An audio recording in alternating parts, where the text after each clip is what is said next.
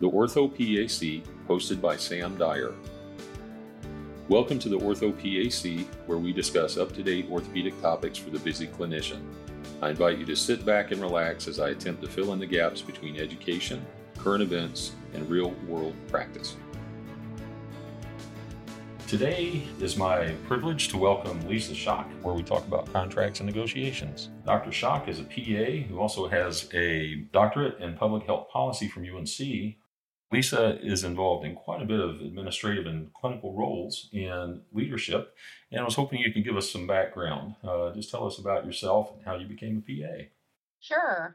Thanks. And thanks for the opportunity to participate here today. I was actually a, a, clinical researcher before I was a PA. I started in biochemistry and then kind of migrated over to pediatric rheumatology and immunology at UNC, and then was fortunate to attend Duke for my PA training and have spent the greater part of the last couple decades in rural primary care in North Carolina. And even though I have a day job that is highly administrative. I still do clinically practice in my little town that I fell in love with as a PA student.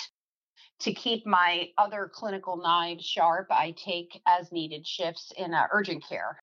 By day, I am a healthcare leader and administrator. I am currently in a role with a global company where I am rolling out digital primary care with a digital front door first, working to improve access to care. For our listeners, as you probably have already learned, Lisa is a PA but doesn't do orthopedics. But I wanted to have her because of her wealth of experience. Lisa, I found out about you through Laura Gerstner. Laura is going to be on an upcoming podcast for students and uh, new PAs, etc. But I asked her about contracts, and she says, "Oh, you need to talk to Lisa Shock." And I said, "Okay, well, I, let's do that." So you have looked over a contract or two in your time. I understand that you do a gratis review of Campbell contracts for their PA students. Yeah, just hoping you could tell us a little bit about that. Laura was very kind a few years ago to ask me to give the contracts and negotiation lectures to the Campbell students as they transition from their first year to their second year and then kind of come back again as they get ready to go out into the world. And it's definitely one of my favorite things. I really um, push them to do good negotiations. And I quote some articles in the Harvard Business Review around gender differences in, in contract negotiation and really push folks to really think about those things and not be bashful. You know, I I made the classic mistake. You know, I was a fresh, you know, fresh, freshly graduated from Duke and really, really, really wanted to work in in the town that I fell in love with, and just took the first offer that I was offered, and it was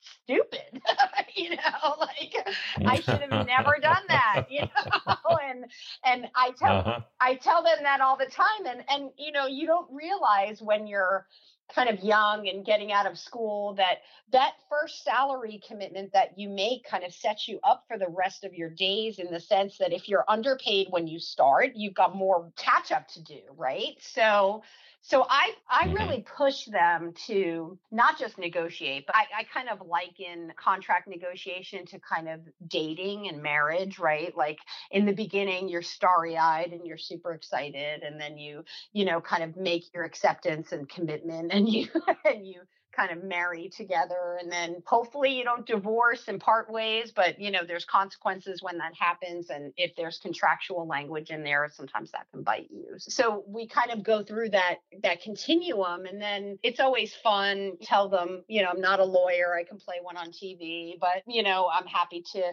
give you advice on on a contract if you're first one getting out. Mm-hmm. So so I can always tell when the Campbell kids are getting out and getting ready to go into the world because I'll get a little wave of stuff uh-huh. in my inbox, and then a couple months later I'll get another wave. You know, but it's been really fun over the years, and I would like to think that it's been helpful.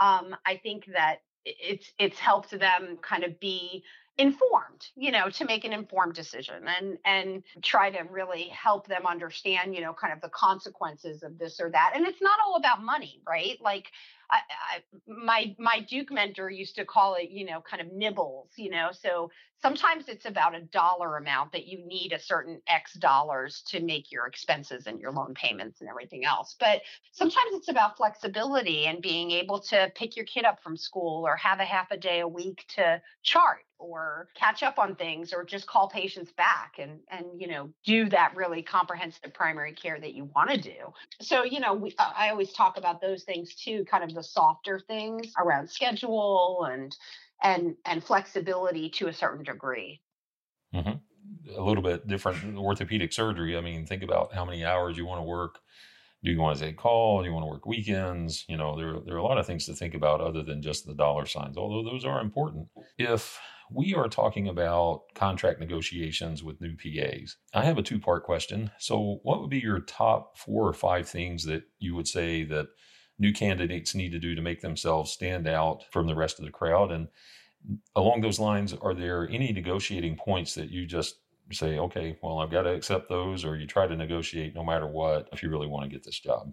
I had a new grad recently who had a lot of experience before PA school doing diabetes education, for example. And she was getting ready to go into a job where that skill and experience that she had before really did matter, right? So that's a good example of just because I wasn't a PA when I did this, I'm still a certified diabetic educator and I'm still bringing that to you, right? Like as as experience as a candidate. So it shouldn't be discounted, right? Like just because I'm a new grad PA doesn't mean you have to pay me the bottom of the barrel dollar amount, right? Like I am actually bringing more experience and more skill to the table here. So so that's one example is not just because you weren't a PA in your last life doesn't mean that some of those skills don't transfer in. So I think depending on what type of job you're going for, and I actually see this in ortho sometimes, right? Like somebody will have been a PT assistant or something, right? And then they're going into an outpatient ortho job that's, you know, in a in a eh, practice that has PT. Why wouldn't you want to hire a great PA who has PT background who's going to feed people into your PT clinic? That's a no-brainer from a revenue perspective. Pointing stuff out like that I think is really important. And then as far as negotiating, you know, I always tell people the most important thing about your first job and I really do believe this is that you should never feel as a PA that you are bothering your doc with a question. You should have a, a collaborative relationship with your physician colleagues so that as you're going to have questions as a new grad. Now, hold on, wait a second. You you've worked with surgeons, yes? yes, I've worked with plenty of surgeons. okay. I mean, they don't care if you have a question that they feel is legitimate. Uh-huh. There should be enough of a relationship there and enough of a respect factor, right? That you're you're not bashful to ask a question because that's going to result in patient harm.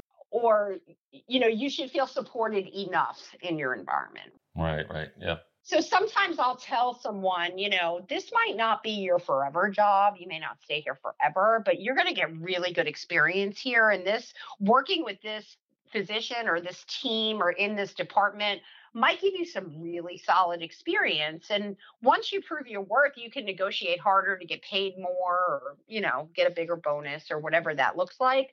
But you could also use that experience to get the next great job. Mm-hmm. Yeah, you know, I, I agree with all that. Uh, just with your surgeons, keep your question under 10 seconds and you'll be fine. Yes, uh, exactly. Know, there's not a lot of attention span there.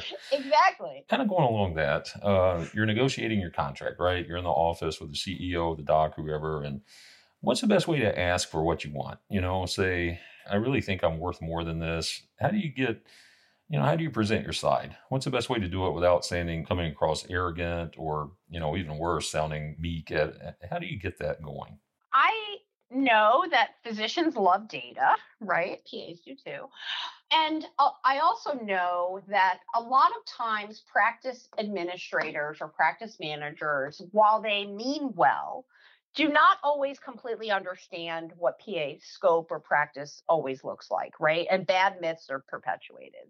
So I often find it helpful if there's a policy that doesn't make sense, like PAs can't see Medicaid patients. Well, that's not true, right? Or or PAs should only make, you know, $60,000 coming out of school in their first job. Well, that's not true. Mm-hmm. That kind of arming yourself with credible evidence is often helpful. So I encourage, you know, some of the new grads, if it's a specialty that I'm not super familiar with, what the starting rate might be, you know, I'll say, hey, go on AAPA to get that salary report. General salary report isn't specific enough for what we're going to ask for here, you know. Mm-hmm. And if we get you paid $10,000 more, you won't complain. For everyone that's listening that's doing orthopedics, the PAOS puts out the annual practice and salary survey. Right. And you can break that down by you know, nationally, regionally, or by state.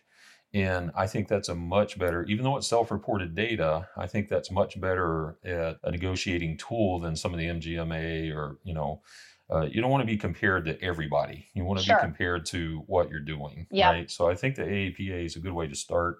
MGMA, our practice folks use that. And I, you know, carry in our practice and salary survey. The little bit you pay for membership is well worth uh, that product. And we do mm-hmm. it once a year. So, anyways, little plug there for PAOS. So, I think, especially around salary and reimbursement, you know, evidence makes the day, right? Like it just makes the difference. And you can really show, and, and I will also caveat that by saying, big associations like the Amer- Medical Group Management Association, my experience with them is they are historically on the lower side of the scale. Mm-hmm.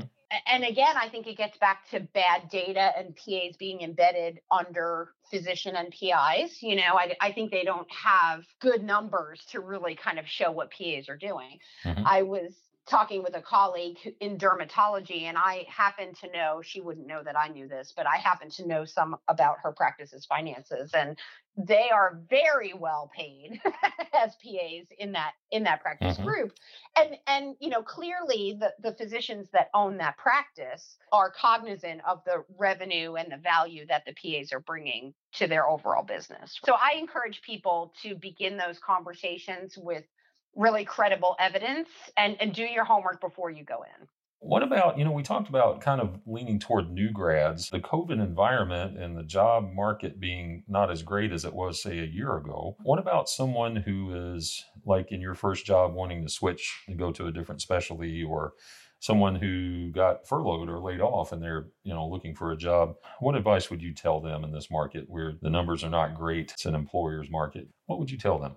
And I have to be honest with you, Sam, it's been really, I was really sad and disappointed about the number of PAs that I was seeing on the huddle and in the, some of the other forums and online boards that I follow about how many people were getting cut right with covid right? Like the the default was oh let's just cut the pas so i have had a few colleagues you know reach out to me with exactly those questions and i think I have a kind of a few sub sayings, and one of them is it's always better to be wanted than wanting, right? Mm-hmm. So it's when you're looking for a job and you're not finding something quickly and it feels like it takes forever, it's a slog, you know, and and having been on the other side, you know, hiring nationally for lots of different roles, not PA clinical, but other things, you know, it's three seconds that a, that a recruiter looks at your stuff. So my advice to my colleagues is always get out there and get out there broadly and deeply as best you can, and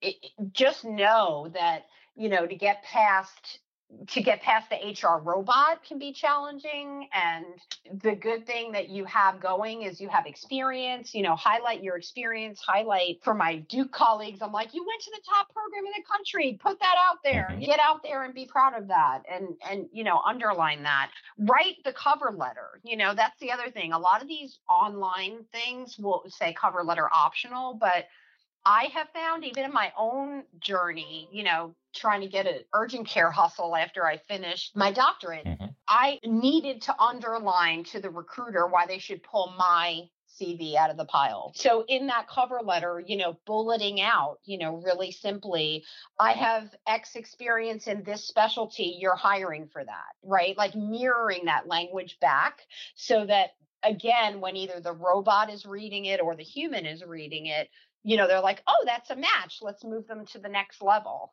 Mm-hmm.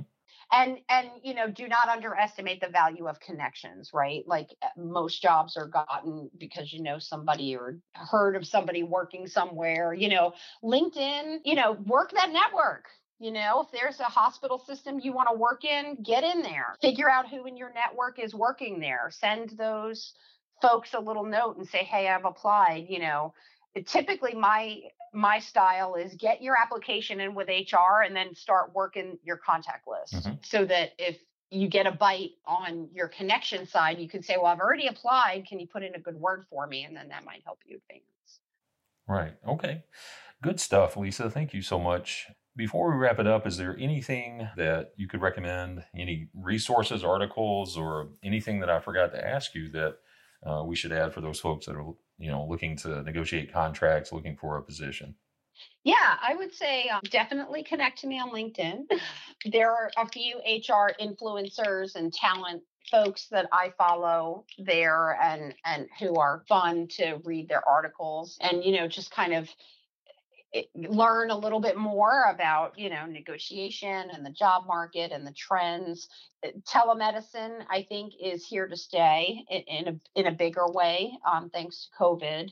So i think that targeting and maybe even being multi-licensed if you want to do telehealth getting licensed in more than one state is probably a good idea and worth the money to do that because it broadens your ability to work for some of the virtual companies who might be having presence in five or six states instead of just one.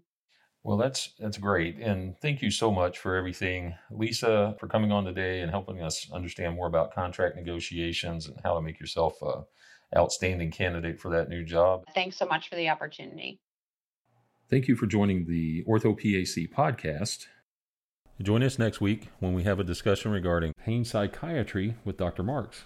As you know, it's a pretty frequent condition. It's probably something like 20% of people worldwide, maybe 20% of uh, visits to clinicians relate to some type of chronic pain condition.